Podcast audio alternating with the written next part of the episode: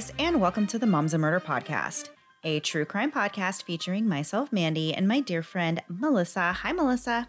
Hi, Mandy. How are you? I'm doing great. We are in spooky season, and you know, that's like my favorite. So, yes, Yeah. happy October.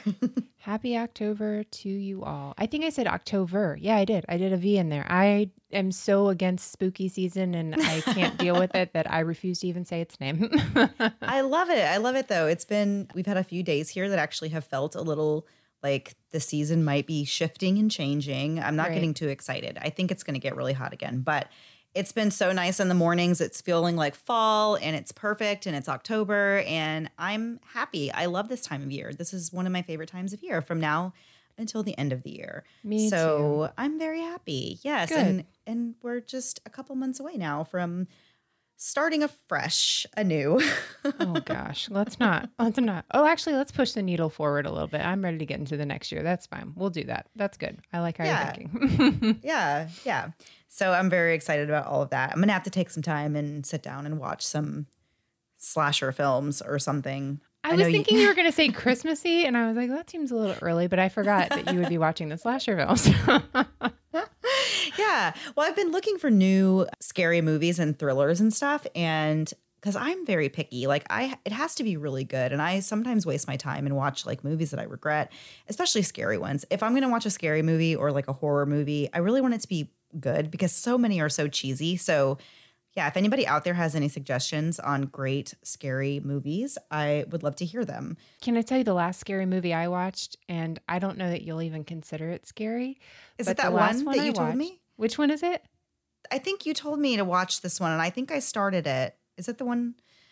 I Oh, that wasn't now. a scary movie. I thought it was going to be scary. That was, I'm thinking of ending things and I assumed it was going to be scary, but it was just so weird. It's on It's Netflix. so if you haven't seen it, it's the guy who did Eternal Sunshine of the Spotless Mind and those things. It is so freaking weird. And I haven't recovered from it, but it's not scary. But I kept, I almost hoped it would be scary just so it would make sense. And it never Yeah. made sense to me. No, the last scary movie I think I've watched is The Strangers. Oh, that, That, movie messed me up, Mandy. That one is scary. I can't Okay, believe you made you. it through that one. That is a scary one. Well, I made it through by saying, turning my head and saying to my husband, please tell me when they get out of the house. oh. so I don't know how much I saw. I did hear one time one of them saying, Oh, why are you doing this? And I think they said, Because you were home or something. And I was like, Well, I'm never going to sleep again. It was terrible. Yeah, yeah, yeah. Ones like that are really like the kind that you feel like could actually happen. Those really freak me out a lot more. So that's kind of um, what I like more than just like a slasher movie where you're like, oh, this is really See, I'm the other way. I want to see know? that because I'm like, nobody's going to come at my house with a chainsaw. I, you know, there's not even an extension cord anywhere near here. I'm good. All right, so we are back after a week off. Melissa, welcome back. Hey, welcome back, Kotter. We're here. Yeah, did you have a nice week off, Melissa?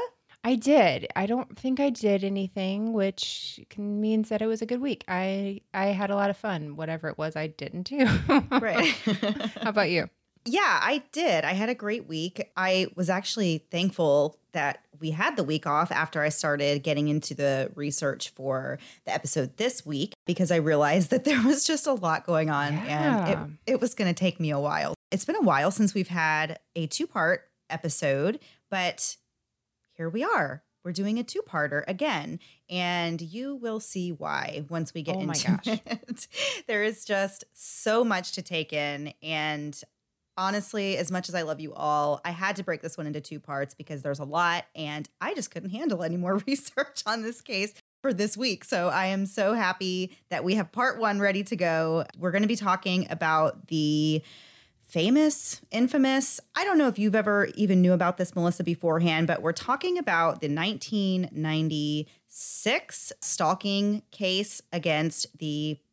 Is she a pop star? Bjork? We'll say pop I guess you call singer, her yes. a pop, pop Mhm. singer. Yes, she's from Iceland. A lot of people have probably heard of her or have heard of her music. I think she she's not as popular now. Does she still make music now?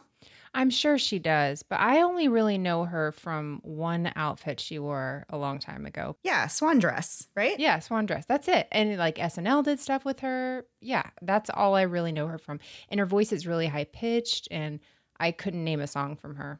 But I'm no, I, I don't know any of her songs. Yeah, she is. I did listen to a few songs while I was researching this case, just so I could say that I had listened to some Bjork music.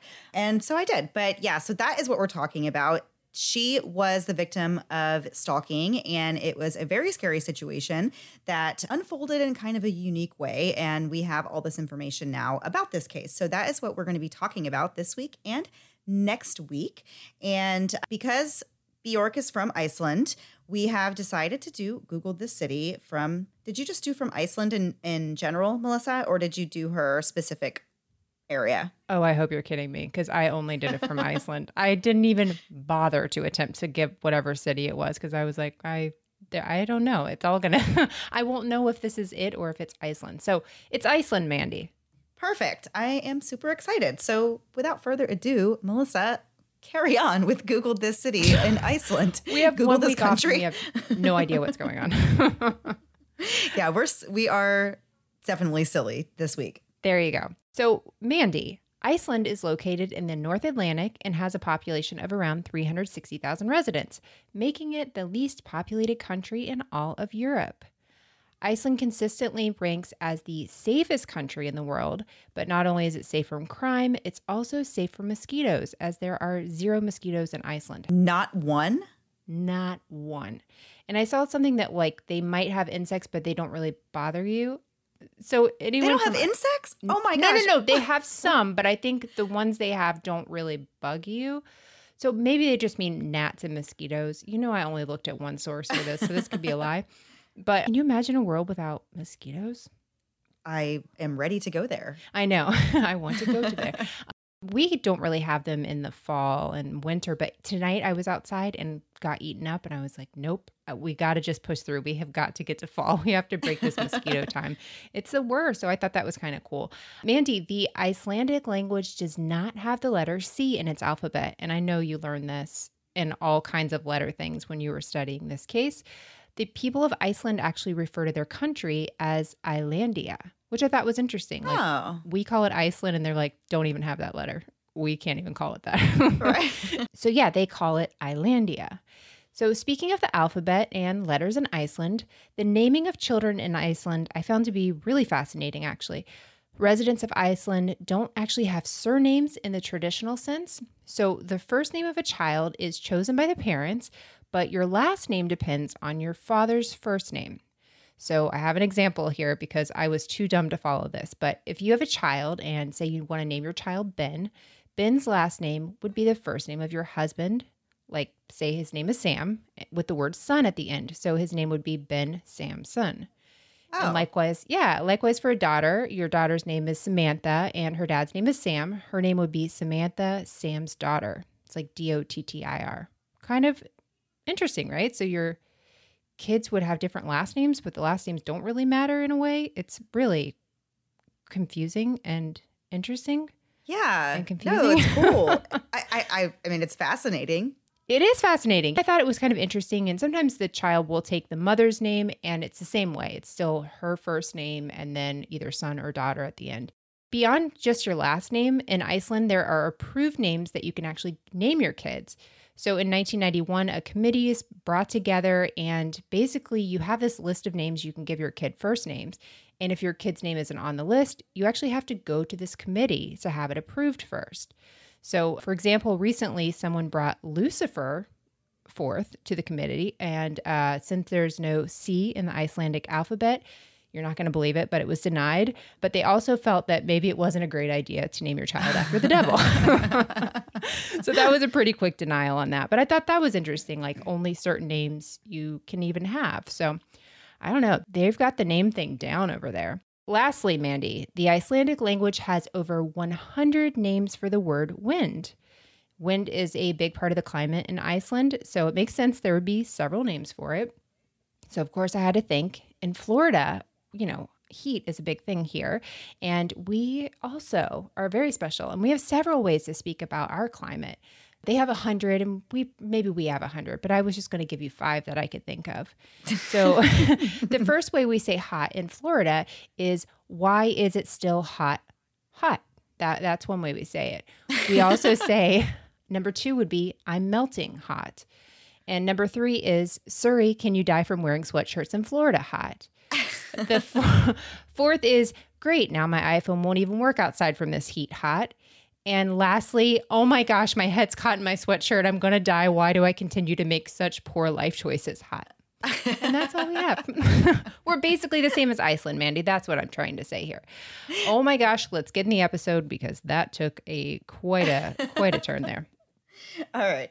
So, stalking is a topic that we haven't really talked a lot about on our podcast, but any stalking victim would tell you that being stalked is one of the most terrifying and violating things that could ever happen to you. Stalkers use many tactics to terrorize their victims, but generally, stalking is considered to be repeated threats and harassment of another person to the point that they fear for their safety. Stalking is shockingly common, with about one in six women and one in 17 men having experienced it at some point in their lives. Most often, stalking victims know their stalker or previously had a relationship with them. And it's less common to have a complete stranger as a stalker, but this does occasionally happen. As you might guess, celebrities are in a higher risk category of being stalked by a stranger just due to the nature of their work and, of course, being in the public eye and having easy access to them. In June of 2014, Sandra Bullock was stalked, and her stalker actually broke into her home by jumping a fence and then forcing entry through a door. Sandra was home at the time and she was able to lock herself inside of a closet and call the police, who took 16 minutes to arrive and arrest the man who was named Joshua Corbett and it was later learned that he had actually been lurking around Sandra's house for the 48 hours leading up to breaking in. Another famous celebrity stalking case involves David Letterman. He was stalked by a woman named Margaret Mary Ray, who stole his Porsche and drove it around New York City. And when she was stopped by the police, she said that she was David's wife and said that her son was David's child. Margaret was caught numerous other times over the years trespassing and other counts of stalking against David Letterman. I didn't know that he was stalked, did you? I read this somewhere, but it might have been when we first were looking at this research, and that's how I knew about it. I did not know about the next one that you're going to talk about. Yeah. So the next one is the stalking of Gwyneth Paltrow. And she was stalked by the same person for 17 years. And he ended up being sentenced to just five years in a psychiatric facility after he was found not guilty by reason of insanity on charges of stalking. After he got out, he actually continued to send letters to Gwyneth and to her lawyers. And in 2015, he was charged with more stalking offenses. In this case, he said that he did not intend to scare Gwyneth Paltrow, and somehow the jury agreed with him and said that even though Gwyneth was understandably scared of this man, it wasn't his intention to scare her. So hmm. they found him not guilty, which is just, I just cannot believe that. That's like so crazy. Like, whether it was his intention or not, that's what he was doing for Right. 17 entire years. So I, that's just terrifying that they Oh my gosh, yeah. sided with him and said that he was not guilty of a crime. Several months back on the podcast, we talked about the murder of upcoming singer Christina Grimmie, who was stalked before being killed by her stalker in 2016. And today, as I said in the beginning, we are going to be talking about the stalking of Bjork. Thankfully, her story has a happier outcome, but some may not know about the terrifying experience that she had in the 90s when a man named Ricardo Lopez became obsessed with her and began stalking her with the intent to harm her. Before we get into how the crime took place, we want to talk about who Bjork is and how she became the obsession of one man. If you've ever heard of Bjork, and especially if you're a fan of her music, then you know that she is from Iceland. So she was born on November 21st, 1965. She was the child of a homeopathic doctor and martial arts teacher and an electrician. Her parents divorced when she was just a baby, and she spent the first 11 years of her childhood growing up on the Purple Commune with eight adults. There's not much information out there about this particular commune, but according to the book Bjork, Wow, and Flutter, it's what can be described as a hippie commune. I have to be honest, this is a sincere question. Are there any communes that aren't hippie? honest question. I've never heard of a commune and it's like everybody nobody's wearing shoes in communes and that's what I feel like. And I feel like I'm saying communes now. Weird. I don't Right. know. Anything mm-hmm. else, anything that's not a hippie commune is just called a neighborhood. oh, that's great. Yeah. So Bjork's mother remarried, and her stepfather was a guitarist. This may have helped pave the way for Bjork's love of music. While she was living on the commune, Bjork attended music school for five years. She focused on playing classical piano and the flute.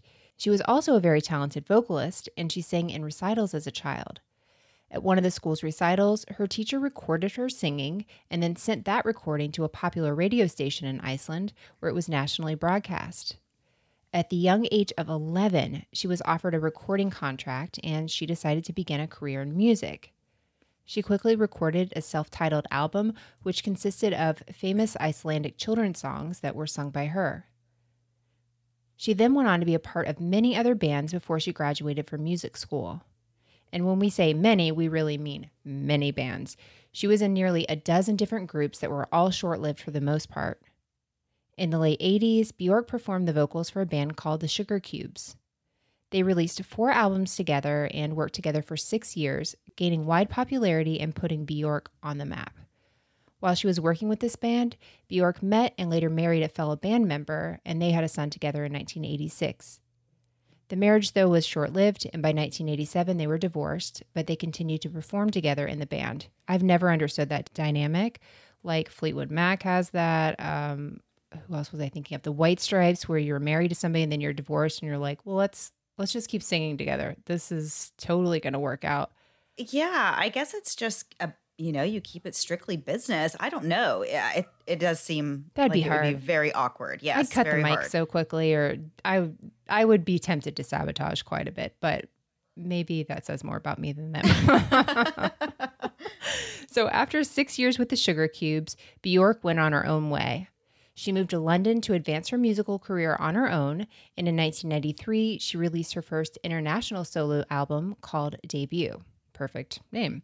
So, two years later, in 1995, Bjork had made a name for herself and was voted the Best Female Artist at the Brit Awards, as well as Best International Newcomer. Bjork's celebrity status came with plenty of media attention, which was sometimes unwanted. In 1996, she was scheduled to be in Thailand, and she personally asked the media to leave her and her son alone until she had this scheduled appearance. But they ignored her request and immediately bombarded her when she landed at the airport in Bangkok. A reporter named Julie Kaufman walked up to Bjork's son and just said, Welcome to Bangkok, which led to Bjork physically attacking the woman, knocking her to the ground, and slamming her head into the concrete multiple times before security could pull her off. And she apologized to this reporter after the fact, and the reporter agreed not to sue Bjork for the assault. But oh my gosh, that piece of information just blew me away because when you look at Bjork, like you would not think that she would ever turn violent on anybody. She's teeny tiny, or at least that's my picture of her in my head. She's just little swan princess, teeny tiny little thing. She just was not having it. She did not want um, anybody bothering her. So sometimes I feel like I totally sympathize with that. so this unwanted attention didn't just come from the media, though. Celebrities are, of course, easy targets for all kinds of attention from fans and other everyday people. And it wasn't long into Bjork's international success that she became the target of this same kind of unwanted attention. For years, she had no idea that one man, Ricardo Lopez, had been completely obsessing over her. He was just 18 years old the first time he ever saw Bjork performing, and an instant infatuation began. He started collecting everything he could that was Bjork related and even started recording video diaries where he would profess his adoration and his just love for her. These recorded diaries are the reason that we know so much about this case because we get to see it all unfold in Ricardo's own words. So, in general, people who are guilty of the crime of stalking aren't usually what you would consider typically functioning or stable members of society. If they were, they would not be engaging in this obsessive behavior where they are thinking of harming another person. So, the videos that Ricardo recorded provide this detailed look into his thoughts and his frame of mind. And we're going to discuss the videos in detail. But first, we're going to talk about who Ricardo Lopez was before he became known as the Bjork Stalker. Ricardo was born on January 14, 1975, in Uruguay.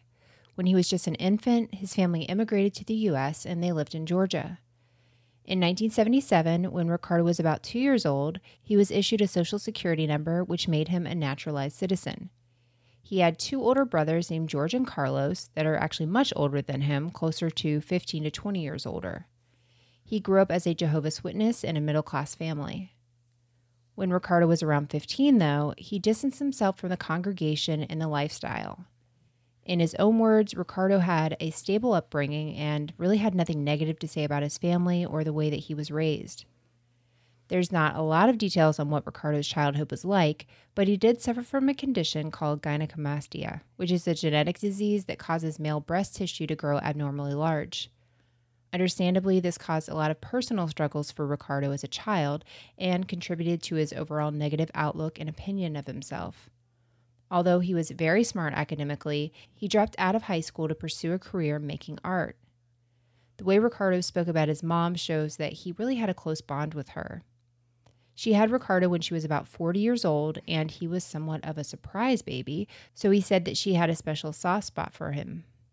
As for Ricardo's relationship with his father, he said that he was close to him as a child and that his father always did right by him and raised him right. But as he got older, that relationship kind of drifted off just a little. Ricardo says that he loves his father, but he did not have a quote, strong emotional attachment to him. At some point, his parents moved back to their home country of Uruguay, but Ricardo and his brother George stayed in the United States. Ricardo ended up moving to Miami and got a job with a pest control company as an exterminator. It was in January of 1996 that Ricardo got a camera and began recording himself talking to it. What resulted was over 19 hours of insight into the mind of a very disturbed man. And we're going to get into the details of what was on these tapes right after taking a quick break to hear a word from this week's sponsors.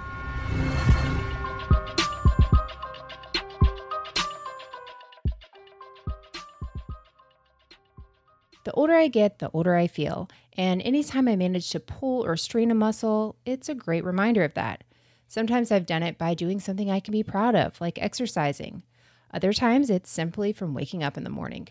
And when that happens, which happened a couple times last week, I reach for my Theragun, place it on my neck or wherever I'm having pain, and in two minutes, I'm feeling better than I did even before I went to bed the night before. Theragun is the perfect thing to have on hand, whether you're a gym rat or just the kind of person that hurts himself by doing everyday things like waking up in the morning or sitting too long while watching a 90 Day Fiancé marathon. Theragun is the original professional grade handheld percussive therapy device that provides you with deep muscle tissue treatment to release tension, helping to improve your mobility and help with the tension and stress you get from things like life. I love the accomplished feeling I get when I manage to successfully complete an entire workout, but I hate the next day soreness that reminds me that my body is aging. Theragun helps me soothe those strained muscles and get back to chasing kids and animals much faster. I love that when pain strikes, I have something right there at my house, feet away from me to grab for relief, instead of waiting a neck cramp out from sleeping on it wrong, or having my kids do that thing where they stand on my back and I hope it manages to work and not accidentally kill me. Theragun is there and always ready to jump in to give my muscles some relief after a stressful day. Feel better naturally, treat your pain, and get back to your life. Try Theragun risk-free for 30 days or your money back by going to theragun.com slash mm. For a limited time, our listeners to this podcast get up to $150 off your device. That's theragun.com slash mm. theragun.com/mm. We are getting into the cooler months, and it's so important now more than ever to have a bra that's comfortable, stylish, and one that fits.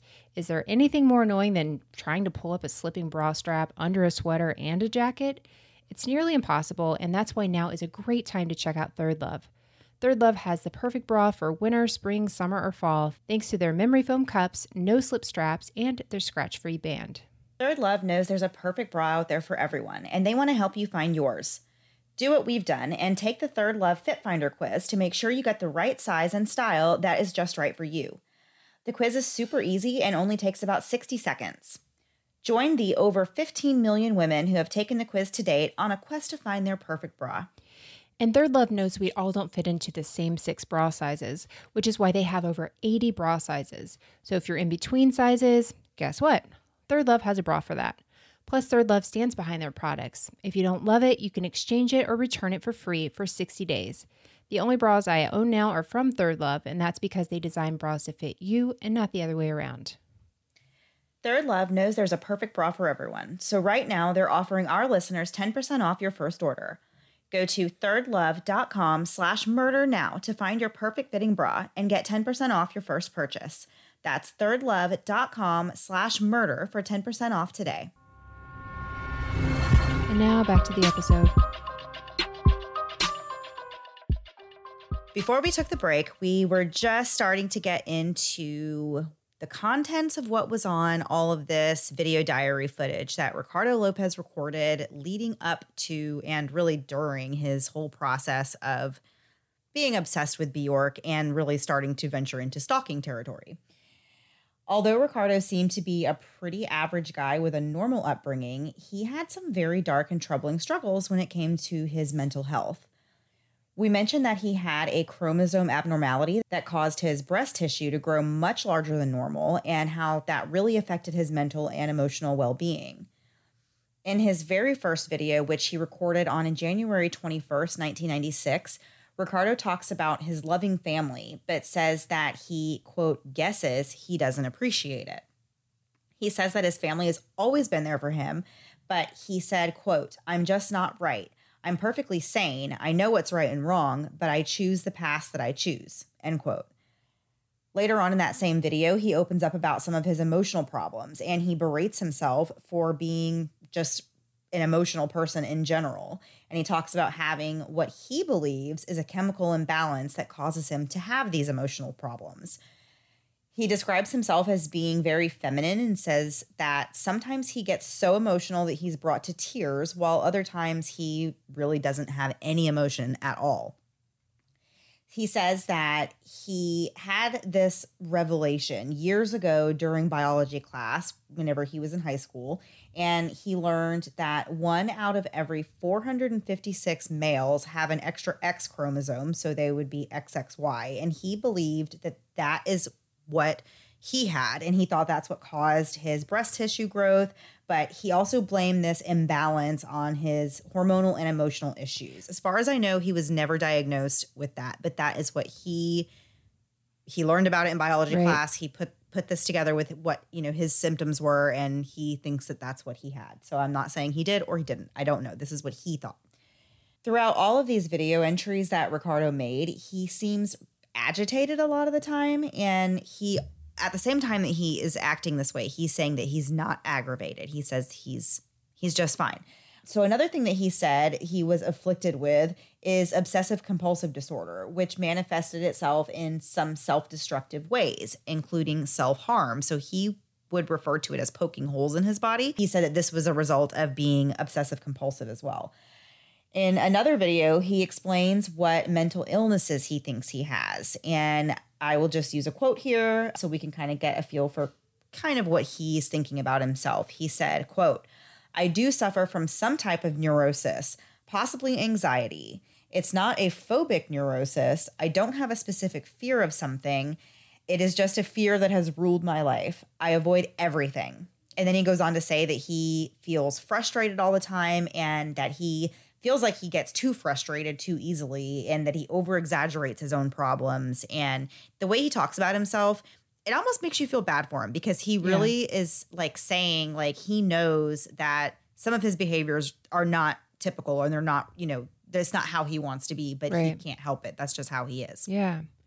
So, as far as relationships go, Ricardo really had no experience at all to speak of. He considered himself to be unattractive and really gave up hope of ever finding a woman to settle down with. He used to think that one day he would find someone that was right for him, but he had a very specific set of requirements for what he considered to be the ideal woman. According to him, the most beautiful women were those with light skin, dark hair, green eyes, and quote unquote beautiful faces. He says that a lot of women from his country looked like that, and that's what he likes. However, you learn really quickly while listening to Ricardo talk about this that he is extremely racist and takes a very dim view of white women being with black men, and he makes no secret of this in the recorded videos. In fact, it was his exact belief system that later sent Ricardo on a rapid spiral, but more on that in just a bit. The things Ricardo says on these tapes are horrific and disgusting, but he essentially drives home the point that he would never accept or want to be with a woman who had been with a black man before. So, Ricardo had an idea of purity, and he mentioned that he was a virgin and thought sex was a very big deal. To him, the idea of a woman who had already had sexual experiences before him was a turnoff. So instead of focusing his efforts on fostering real relationships, Ricardo drowned out his sorrows by immersing himself into the world of celebrities. When he was 18 years old, he saw a video of Bjork and became fixated on her. She became an inspiration to him, and he created art that was based on and dedicated to her. But then his feelings towards Bjork turned to be more obsessive. He developed feelings of love for Bjork, and he described the feeling as being euphoric and something that made him ultimately happy until it didn't. Ricardo's infatuation with Bjork, as we said, began in 1993. He stopped by a friend's house one day after work and saw a music video playing. And at first, he thought that this was a Sinead O'Connor song that he was hearing. But then he saw that it was somebody else that he didn't recognize. And he saw the name Bjork on the screen. And of course, that's very different and unique. So it stuck out in his mind and he remembered it. But it wasn't until later that he saw the video again that he really started to like Bjork and started listening to her music.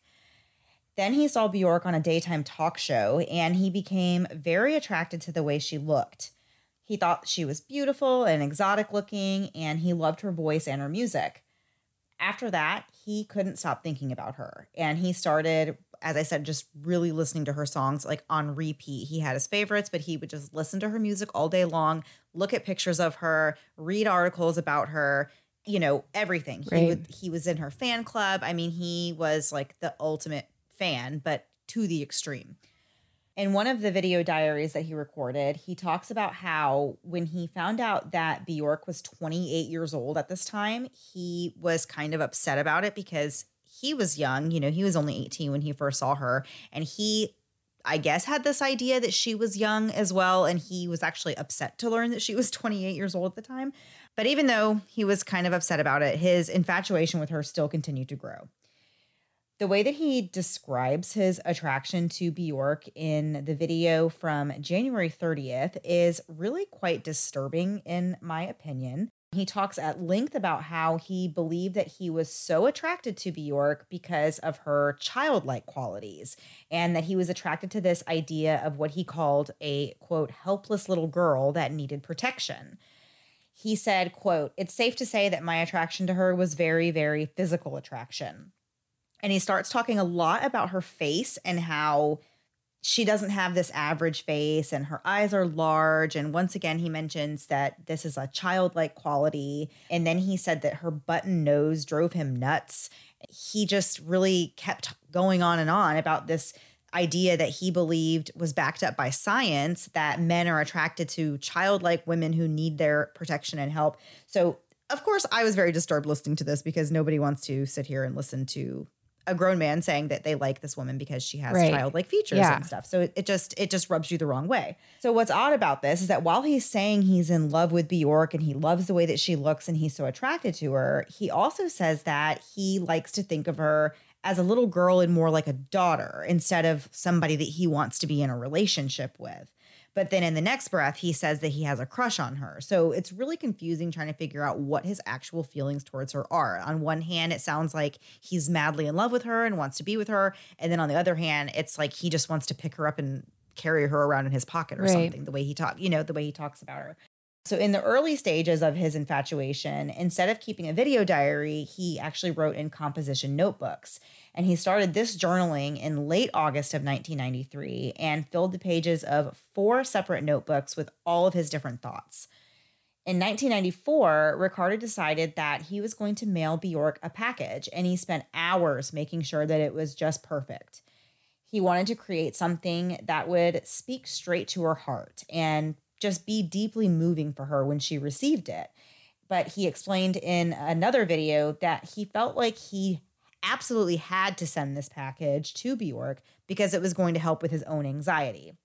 So he put together a bunch of his artwork. Most of it with, you know, was inspired by Bjork herself, and he sent it off to her. Well, he never got a response or even an acknowledgement from her for this gesture, which he says he didn't expect anyway, but he said that nonetheless, mailing this package cured his anxiety. So in August of that same year, Ricardo says that he actually nearly gave up on Bjork because he read an article that talked about how she had a struggle with alcohol addiction.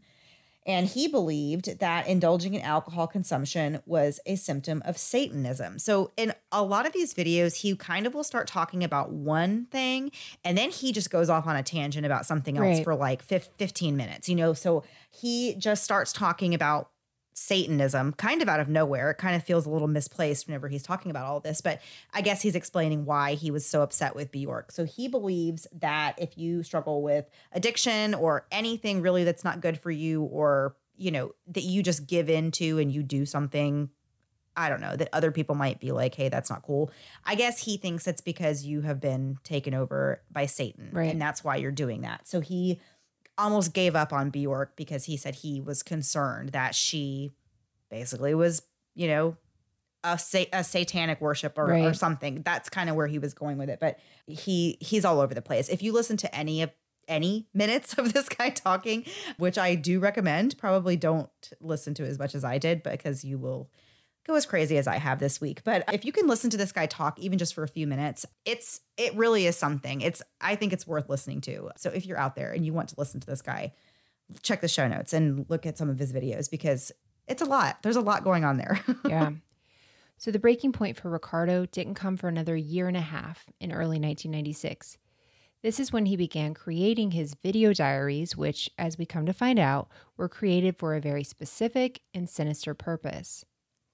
In total, from January of 1996 until September, Ricardo recorded 19 hours of video, which provide a very detailed and in depth look into his thoughts at the time. The first hour of video footage was recorded on January 14th, 15th, and 16th, and he begins by introducing himself and talking about how he just purchased this camera and a tripod and explains how he is going to document his plans. Right away, it's very obvious that Ricardo is what some might call a quirky person, and in the first 60 seconds of the video, he's seen sticking his tongue out and making weird and kind of scary faces towards the camera as he's setting up his new equipment. Once he's confident that everything is set up and running correctly, he goes into his introduction and explains that it's his 21st birthday on the day that he starts his video journal. Something he begins in the very first video and continues throughout all 19 hours of tape is that he directly addresses the camera as if it's another person. He says you a lot as though he's speaking directly to someone, but no one's there except for himself and the camera. He quickly launches into an explanation about what led him to begin recording himself, and that reason was Bjork. Ricardo talks openly about he started off with a little crush on Bjork, but admits that it turned into an obsession that has waxed and waned over the years, and that sometimes reading certain articles or seeing Bjork triggers an obsessive spell. As part of the introduction video, Ricardo takes a camera around his apartment and talks about what a slob he is. He actually uses the word pig to refer to himself. And from the videos, you can see that the place is absolutely trashed and there's stuff stacked everywhere and you can barely see the floor. And it's not just, you know, stuff, it's actual trash. So he goes on to say that he saw an article about Bjork and he had sent some money to various resources to find out more information about her, including her personal information, like her address. And we can assume that this is how he knew where to send this the packages to her, the artwork that he sent to her. He obviously paid and got access to her address. Which I feel like maybe in the 90s you could do that, but I don't think you could. I mean, maybe you can. I've just never looked into it. Like to pay for a celebrity's address. Yeah. So Uh-huh. I just listened to a whole series on pretend and it's all about making yourself disappear. I don't know if you heard it, but there's this guy that I can't remember his name. He has a podcast too, but he helps people disappear and it's all about like not having stuff in your name. It's really, really interesting. But I don't think in the 90s they were doing this.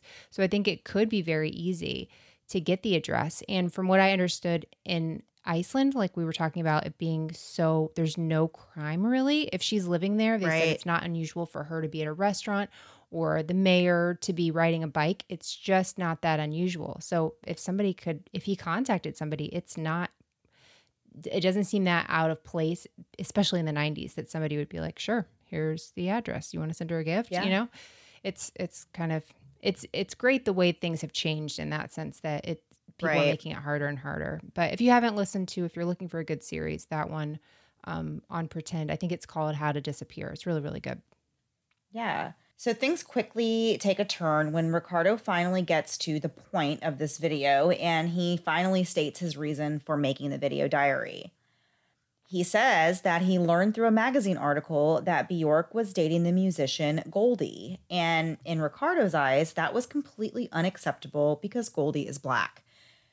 Ricardo instantly uses language that makes it known that he's extremely racist, as we said, and extremely angry over learning about this relationship between Bjork and Goldie. He looks right into the camera and plainly states that the only thing he can do at this point is to kill Bjork. His intention with the video diaries was to document this whole process and to document his plan. And he said that he hoped that one day Bjork would be able to watch the videos after he was gone. So you might be wondering how exactly she was supposed to watch the videos if she wasn't alive. So we're going to explain. Ricardo described his plan to send a business like lightweight package to Bjork, and it was going to be about a quarter inch thick and very professional looking. When she opened this package, it was going to be a booby trap. And Ricardo described that he was going to create this elaborate device where Bjork would have to push a button to make the top part of this box open. And when she did this, at first nothing would happen, which Ricardo said was part of the design to build trust so that she would, I guess, continue opening the package. First of hmm. all, if I get a package that is like anything like what this does, I mean, I'm getting rid of it immediately. If oh yeah, didn't I will never make it and, to the first button. I'm done with yeah, it. Yeah. Exactly. If I don't know what it is, I don't know who sent it. Like, I'm not going to, to continue opening this. But he thought that this was a foolproof plan, and he thought that when nothing happened on the first step, then she would continue opening it because there would be nothing to be worried about. So that was kind of part of his plan. Right. So, in the next layer of the box, he planned to install a homemade contraption, which he called the Master Blaster. What that is, is two hypodermic needles that would be arranged in such a way that when Bjork used her thumbs to push this box open, she would be pricked in the finger by these needles. And Ricardo says that they would be infected with HIV. So, he his plan pretty much was to somehow obtain needles with HIV on them, which he says he was planning to do by asking a sex worker to simply provide their blood to him. This guy had some ideas, I will tell you that. Not great ones, but these Yeah. were, this was his plan, you know, and he really thought that this was going to work. He had diagrams and everything for this. He thought that this was going to be the way he was going to do it. So his end game here is to infect Bjork with HIV. So he talks a lot about how he's going to make this package look legitimate and like it came from a real company to ensure that she would actually open it. And he talked about these great links that he was going to go to to make sure that Bjork was actually home at the time the package was delivered. He admits in the video that his plan sounds crazy, but he says it's not. Ricardo knew that if he pulled off this plan and managed to actually send a booby trap message to Bjork, he knew that he would eventually be caught. He was under no illusion that he would get away with this, and he acknowledged that the authorities would not only look for him, but they would find him easily. He felt that the only thing he would be able to do after sending the package was to take his own life.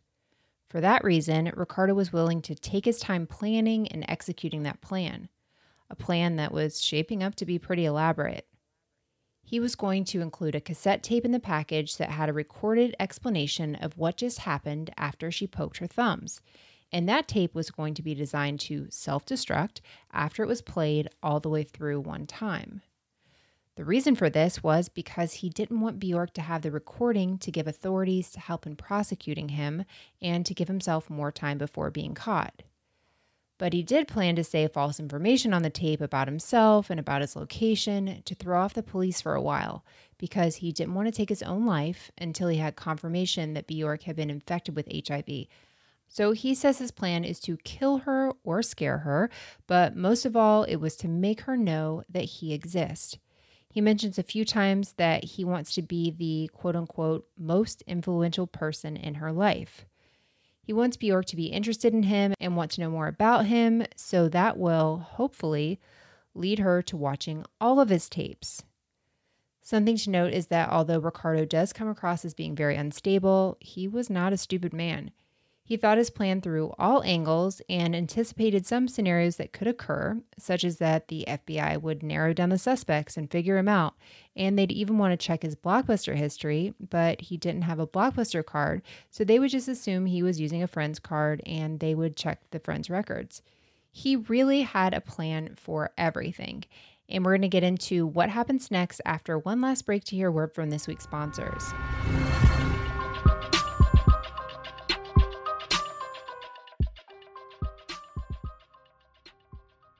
I once heard that the key to a happy and healthy life is a great pair of socks. And by heard, I mean I made that up just now, but really it's absolutely true. And Bombas are the great pair of socks you need for your life. I've mentioned many, many times that I hate feet. My feet, your feet, everyone's feet. I hate them all. So, with this animosity towards feet comes the need to cover them up.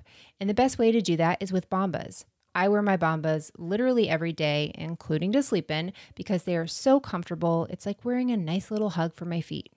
Bombas has really thought of everything when it comes to making the perfect socks.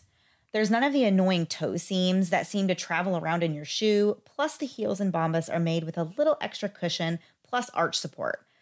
Bombas are not only ridiculously comfortable, they have all different styles and designs and are high quality socks, so they will last much longer than all the other socks in your drawer. We've had our Bombas for over a year, and mine are still in amazing condition, even though I make them work for me around the clock. I've bought several more pairs of Bombas because not only are they the best socks I've ever owned, but I can feel great about my purchase. For every pair of Bombas you purchase, Bombas donates a pair to someone in need. Bombas has now donated over 34 million pairs of socks and counting through their nationwide network of 3,000 plus giving partners. Give a pair when you buy a pair and get 20% off your first purchase at bombas.com slash moms and murder.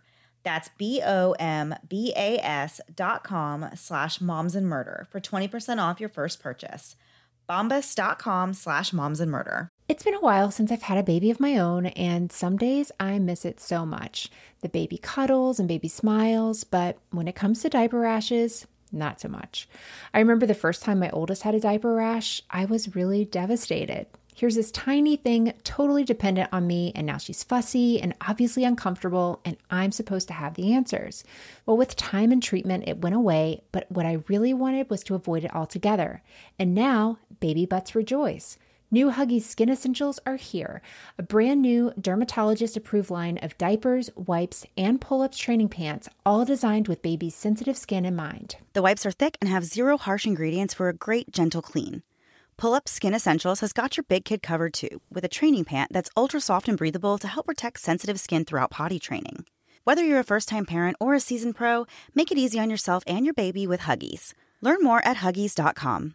Once again, head to Huggies.com to learn more. And now back to the episode. So, as part of researching this case, I, as I mentioned, had to watch a lot of footage of these videos. I did not watch all 20 hours, but I watched a lot. And one of the things I noticed is that Ricardo talks a lot about the same different things in several different recordings. So sometimes while I was watching these videos, I would get so confused because I'd be like, I swear I've heard this. And I would think I was watching the wrong video. And then I would go back. And so it was just really confusing. But he repeats himself a lot. And there are specific topics that he talks about, obviously, more than others. So he says in multiple tapes that he is in love with Bjork, but at the same time that he's doing this, he's also in the process of showing the camera his diagrams and his charts and his things and his prototypes and the things that he's working on building so that he can bring physical harm to Bjork. And while he's doing all that, he's got her music playing in the background. You can see photos of her in the background. It really, really is bizarre because he's saying, I love her so much. She's the greatest thing that I've ever, you know, seen in my right. life. Also, this is what I'm doing right now because I want to kill her. It's very strange. So Ricardo says that his plan was never to kill Bjork until he found out that she was dating a black man. Another thing that he repeats multiple times is that his racism is not a result of his upbringing and that his parents had absolutely nothing to do with the way that he feels now, you know, in current time.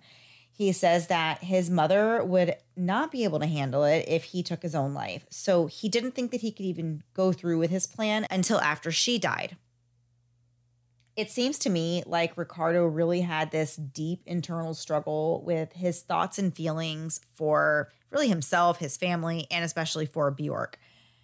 He recognized that from an outsider's perspective, it seemed a little odd that he had this much of an obsession with her, even though they did not know each other. She didn't even know he existed. But he, of course, goes on to say that he, it doesn't matter. He is in love with her but he truly felt that way. He felt that Bjork was the only thing, quote, grounding him. And he fantasized about, as he put it, just being able to hold her. Strange as it sounds, Ricardo insisted that he was not sexually attracted to Bjork at all, but he said all he wanted to do was just care for her and protect her. And he said that he didn't even see her as human. He had her on such a high pedestal that he was almost drawing comparisons to Bjork as being like a god of some kind. And he talks a lot about how everybody has this thing that they worship. Some people worship money, some people worship, you know, whatever. He went on to say that in his case, he guesses he is just worshiping Bjork. He has her up that high on a pedestal that he just he wow. thinks she's otherworldly. You know, that's truly how he feels about her. So Ricardo never wanted to be in a relationship with Bjork. He said he just wanted to make her happy and bring her pleasure, but he never thought about her sexually or even in a, in the context of having a romantic involvement with her. But he did often talk about going back in time. He had really crazy ideas about time travel too. I fast forwarded through most of it, but he was very interested in this idea of time travel and thought that if it was possible, he would have loved to go back in time to when Bjork was only 11 years old, just getting her start. And he would want to meet her at that time and be, change the course of her life and become the most influential person in her life. And I, I just found that a little strange because, as I mentioned, Bjork is like 10 years older than Ricardo. So right. when she was 11 years old, you know, getting her start in music, he was like an infant, like he was just a baby. So, as these videos progress, you start to really get a feel for Ricardo's personality and his instability. In one of his early videos, he comes on straight away and his eyes are closed because he has a cold and he couldn't stop scratching them. He talks for several minutes and continues to talk while sneezing and with his eyes closed. There are times when he is rambling on about Bjork and he just stops mid thought and then switches to a completely different topic or backstory or tells the camera about himself and his perception of himself. While he does put himself down quite a bit, he also seems egotistical at times, particularly whenever he talks about his feelings towards black people. He was always extremely upset when talking about this topic. Seeing Bjork in photos with black people was enough to set him off, and not just black men. He was also upset that Bjork associated with Oprah. He was so distraught over this that he said he wished he could go back in time and save Bjork from liking black men. But since that isn't an option, he wanted to get his revenge and bitterness out on her. Yikes. Yeah, this is just so much. And it just, like you were saying, it just goes in one direction and then it quickly switches to another direction. And it's just, it really is all over the place. And he even realizes this and he feels like he's disillusioned by Bjork and that her relationship was really the last straw for him. In his opinion, when you quote unquote get even with someone, there is what he called a quote unquote sadistic pleasure that you get. He justifies this plan he has by saying that basically it's just human nature to want to do this. He believes that the only two reasons people do anything are to either make themselves feel good or to avoid feeling bad. He knows that he's being selfish because he doesn't care about anyone else's feelings or how it will affect them because he's going to be dead anyway. He said, quote, I'm willing to give my life up short. It's not like I'm suicidal. I'm not. I had future plans, end quote just really saying that he's willing to give up on his own life to teach Bjork a lesson. Ricardo's mental state continues to unravel during the early months of 1996. He started having problems at work with the pest control company, and he even worried that he might get fired. And he talked about this on video a little bit as well. During this time, Ricardo insists that he is not depressed and that's not why he's doing any of this. He says that he has struggled with depression in the past, but at the time that he was planning all of this, he was not depressed. He's really, really sure of himself in these videos, and he's very sure of his plan to kill Bjork eventually. And he believes that it's his right to sin if he wants to. So, although Ricardo knew that he didn't have to go through with any of this, he wanted to do it anyway because he said that it was a joy to him. Just thinking about this plan gave him what he said was a dopamine rush. And he said that he was the only one in control of the situation. He insisted multiple times that he was in full control. He knew exactly what he was doing. He was very sure that this was the route he wanted to mm. go down. He acknowledges and addresses, like, hey, I know this is not okay, but I want to do it. So I'm going to. It was kind of, it's just it's really like moments of clarity and then it still like pushing through it. Like he right. knows these things he's doing is wrong. He knows these feelings are wrong, but he's still going to go through with them. Yeah, it's really scary. It's it sends yeah. it sends like a chill down my spine, kind of, you know. So one of the more disturbing ideas I think that Ricardo had was that bringing harm or death to a complete stranger was somehow justified by his religious beliefs. And whenever he spoke about his religious beliefs, of course, as we mentioned, he grew up a Jehovah's Witness, but it's like he took some of these things that he learned and then also twisted them to kind of fit his own his own ideas or you know to justify his own actions. And so he talked a lot about how he was given free will. So basically he said he's allowed to do this to Bjork because and it will be fine and he'll be forgiven because since he was given free will that means he pretty much has this free pass to just do whatever he wants and harm other people, which of course is definitely not the outlook that most people take. like right. That's, you know, just because you can do something, like you still have a sense of right and wrong. Like you know that you just don't do certain right. things or you just wouldn't, you know. It's strange to hear him talking about how to hear a person justifying doing this or, you know, trying to do something like this. It's just very interesting to hear how somebody arrives at the conclusion that this is a good idea. Yeah. So Ricardo marches on with his planning process. So, part of this process was putting photos of Bjork up all over his walls so that he could really desensitize himself to her. And part of why he loved Bjork so much, love, using that term loosely, right. as we said, was because he was very much into her face and the way she looked. So, he hung hundreds of pictures around so that he would get sick of looking at her and that her face would lose that magical feeling that he got whenever he saw her. His first mission was to infect her with joy with his artwork, he says. And that's why he sent her that package in, you know, 1994, the first one that she didn't respond to. But now his mission has changed and now he wants to affect her life in a different way. He wanted to make sure there were no mistakes with his plan, so he had diagrams and drawn up plans for this booby trap, and he started creating a real prototype. He actually used a Papa John's pizza box to create the template for this design, which I just found amusing. But he said that this was no big deal because the craftsmanship of the design really didn't matter. It didn't have to be super well put together. Basically, it just has to work and serve its purpose. So while putting together his prototype, he was really happy with how it was turning out, and he thought that it was actually going better than ever. But he did have a few hiccups along the way with the sizing of the overall package, and he wanted to make it as small as possible while still being able to fit these two hidden syringes inside. For several days, Ricardo was very focused and interested in working on his prototype.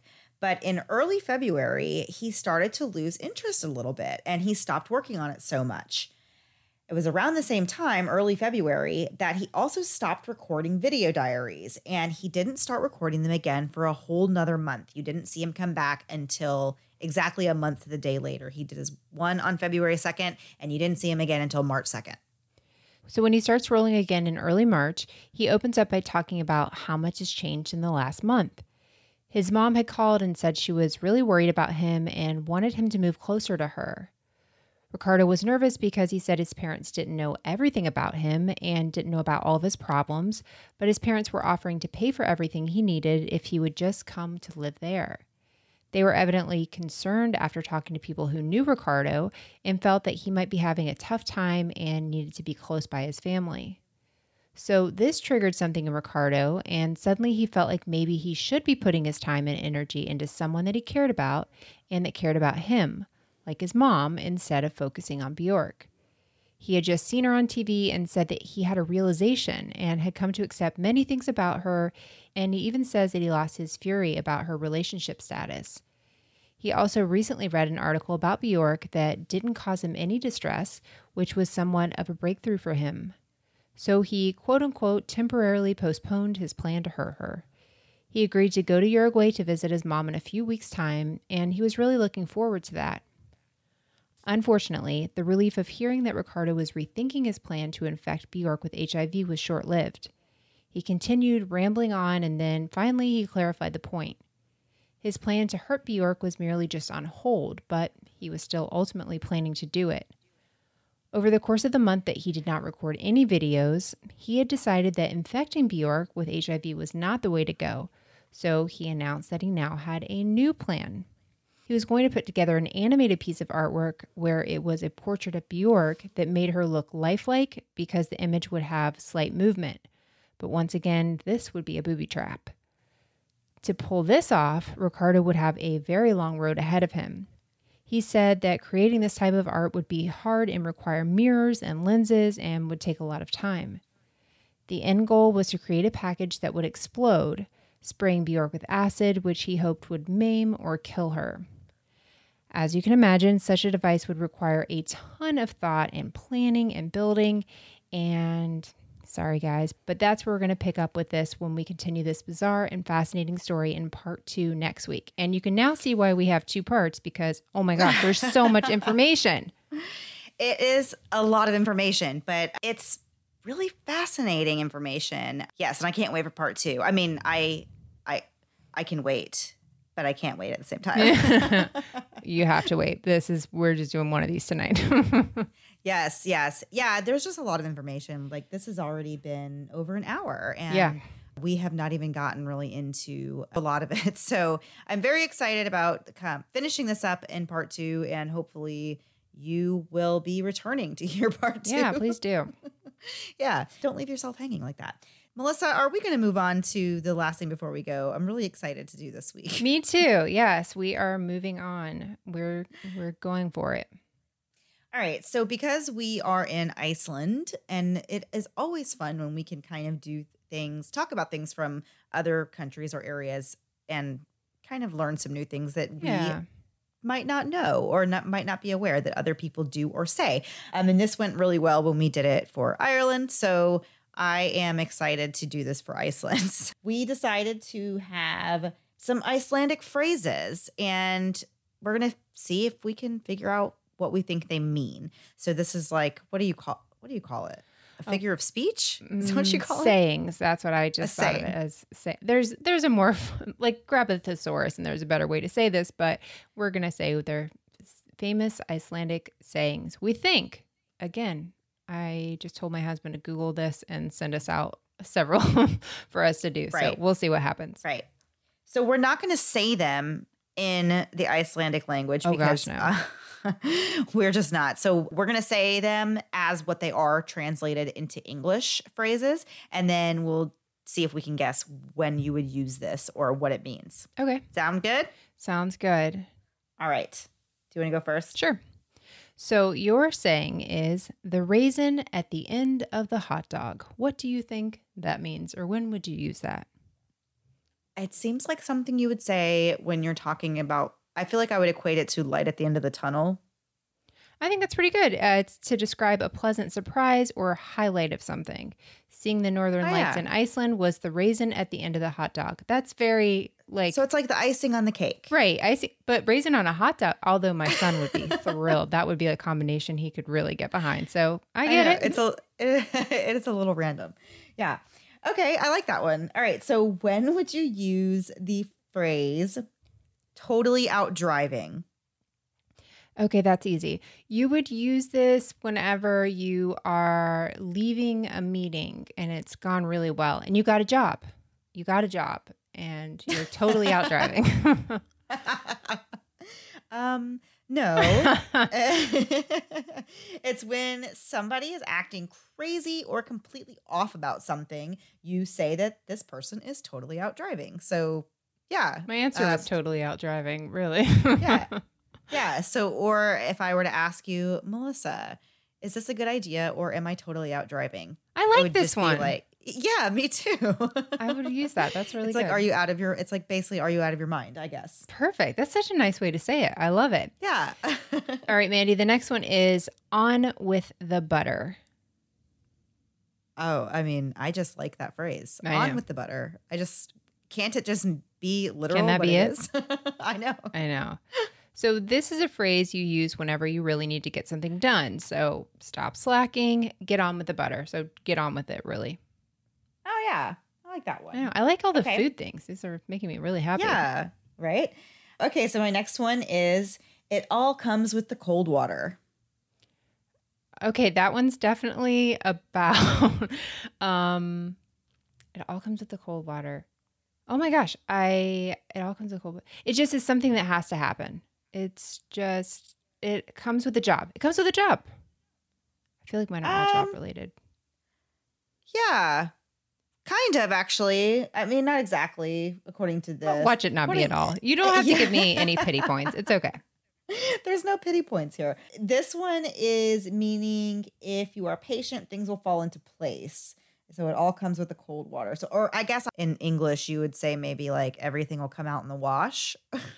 Yeah, I don't think I've ever used that phrase. I know people that do, but I've never felt confident in it. so No, it'll all I go feel in like with the wash. It'll all come out. Okay. Yeah, yeah. So I feel like they say it all comes with the cold water. Okay. I all right. I'm I'm sticking with on the butter. All right, here we go. On with the butter. Okay. This one is I come completely from the mountains. I come completely from the mountains. Mm-hmm. This one kind of makes sense if you kind of think that think about that one a little bit. I mean, I don't know.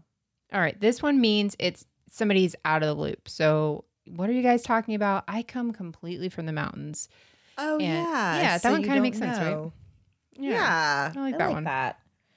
I have one more that's very funny, and I, I love it. I can't wait to hear what you think about when you would use this. Okay. All right. Here we go. Something they say in Iceland is "Thank you for last time." Thank you for last time. When would Um, you say that? When would I say thank you for well? Um, let's see. I would say thank you for last time when my children picked up for like after themselves and I was being passive aggressive the next time like the next time when they didn't I would say, "Oh, well, thank you for last time." And try to guilt them into doing something. I know that's Yeah. not correct, but go ahead. Tell Yeah. me tell me how I'm wrong. No, I mean this one is actually pretty literal. It literally just means thank you for the great time we had last time we got together. But they actually say it that way, like as in for an example sentence, they would say thank you for last time I had a great time. So instead of just being like it was nice hanging out with you, they would just be like thank you for last time. Yeah, That's like I will tell not the time before, just last time. Don't know how the next time's going to go. I'm only giving you credit for this time. All right, I like that one. And the Yeah. last one I have is blind is a bookless man. Hmm. I mean, it seems like obvious that you would be talking about reading is like great for your. I feel like you should. I feel like it's about books. Like this is very. It's pretty literal. Is it literal? Yeah, because I feel like that's what it's saying. Like you should read and be literate, or Yeah, there you go. So, Yeah. reading is a huge part of the culture in Iceland, and that's where the saying comes from blind is a bookless man. Paul can be so ignorant sometimes, blind is a bookless man. So, yeah, Wow. they're like that one's a little cruel, I feel like. But it um, like you're in. It's a, it's kind of insulting. I feel like Yeah. it, it could be in a way. it's no raisin at the end of the hot dog, but they can't all be. Right. perfect, perfect, perfect. All right, Melissa, I think we have done enough damage here this week, and um, we'll be back for more damage next Part week. two, yeah. All right, guys, have a great week. Bye. Bye. Thanks so much for listening to the Moms and Murder podcast. Make sure to check back with us next week for a new episode. You can also find us at momsandmurder.com where you can connect with us via social media.